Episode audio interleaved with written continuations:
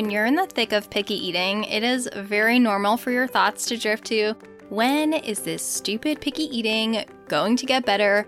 Is it going to get better? Am I going to be stuck making freaking hot dogs, chicken nuggets, and Easy Mac over and over and over again for the next 10 years? I have a short quiz in today's episode to help you determine whether your little one is more likely to grow out of picky eating easily or if they will need some extra help from you. And I'll talk about the age that people tend to see improvement. Welcome back to the Feeding Toddlers Made Easy podcast by Mama Knows Nutrition. That's me, Kacie Barnes. I am a registered dietitian nutritionist and I love french fries. I'm not the nutrition police. I just have to put that out there. Sometimes when people hear that I'm a dietitian, they're like, You're gonna tell me I can't eat anything, but that's not what it's like. So, if you're looking for some real life advice to help make feeding your little one easier, this is where you'll get it. My website also has tons of helpful resources for you at mamaknowsnutrition.com, including the Kickstart Picky Wins email series. You have got to sign up if you haven't already. If you have a picky eater and you want to get them trying new foods, the link will be in the show notes for this episode at mamaknowsnutrition.com forward slash podcast. Here's today's call from Kathleen.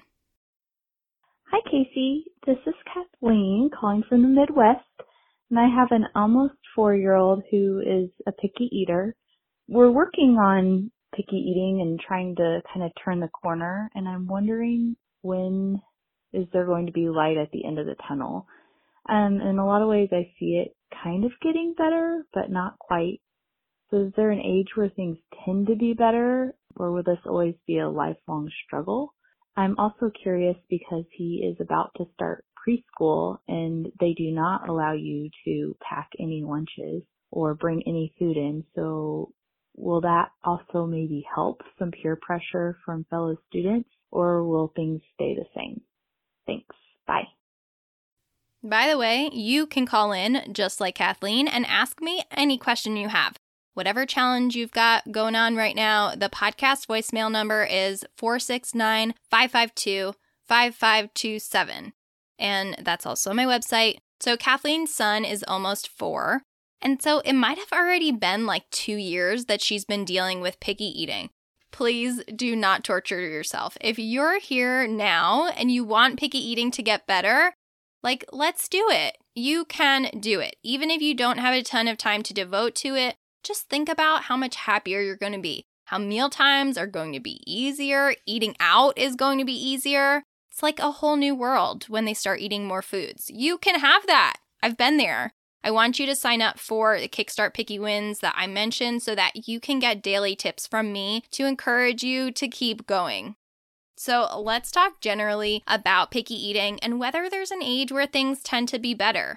Typically, the pickiest years are from about ages two to five. School age, so when they start kindergarten, first grade, this is typically when you can expect for things to improve if your kid is somewhat picky but overall a decent eater.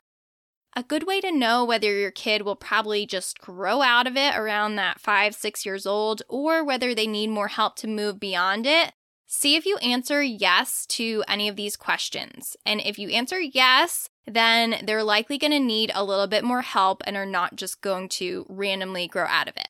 Okay, first question Do they usually eat a different meal than the rest of the family? Like you have to prepare them something separate. You know they're not going to eat just whatever you made. Two, do they get upset when you put a new food on their plate?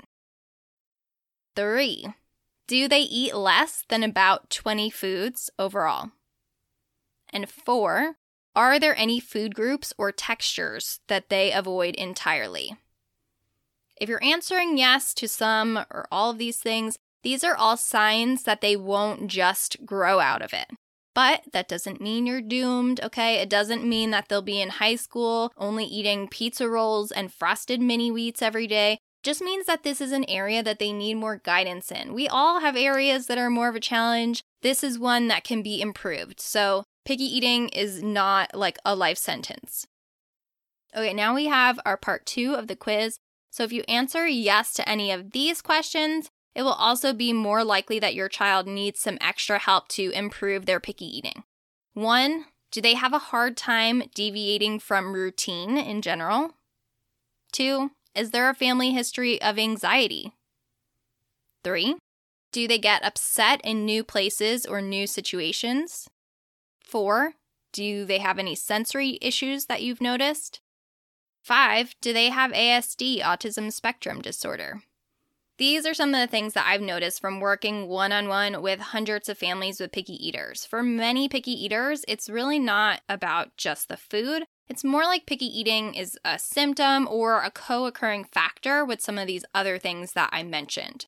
If your pediatrician or your family has just dismissed your concerns about picky eating or told you, oh, they'll just grow out of it or don't worry, like, I think it's okay to worry. When you're a parent, you want the best for your little one, and it makes sense that if mealtimes are hard, you don't want them to struggle with that forever, and you personally don't want to struggle with that for as long as you're feeding them, right? I know you want to see the light at the end of the tunnel with picky eating, and my one piece of advice on that today is to redefine your expectations of success.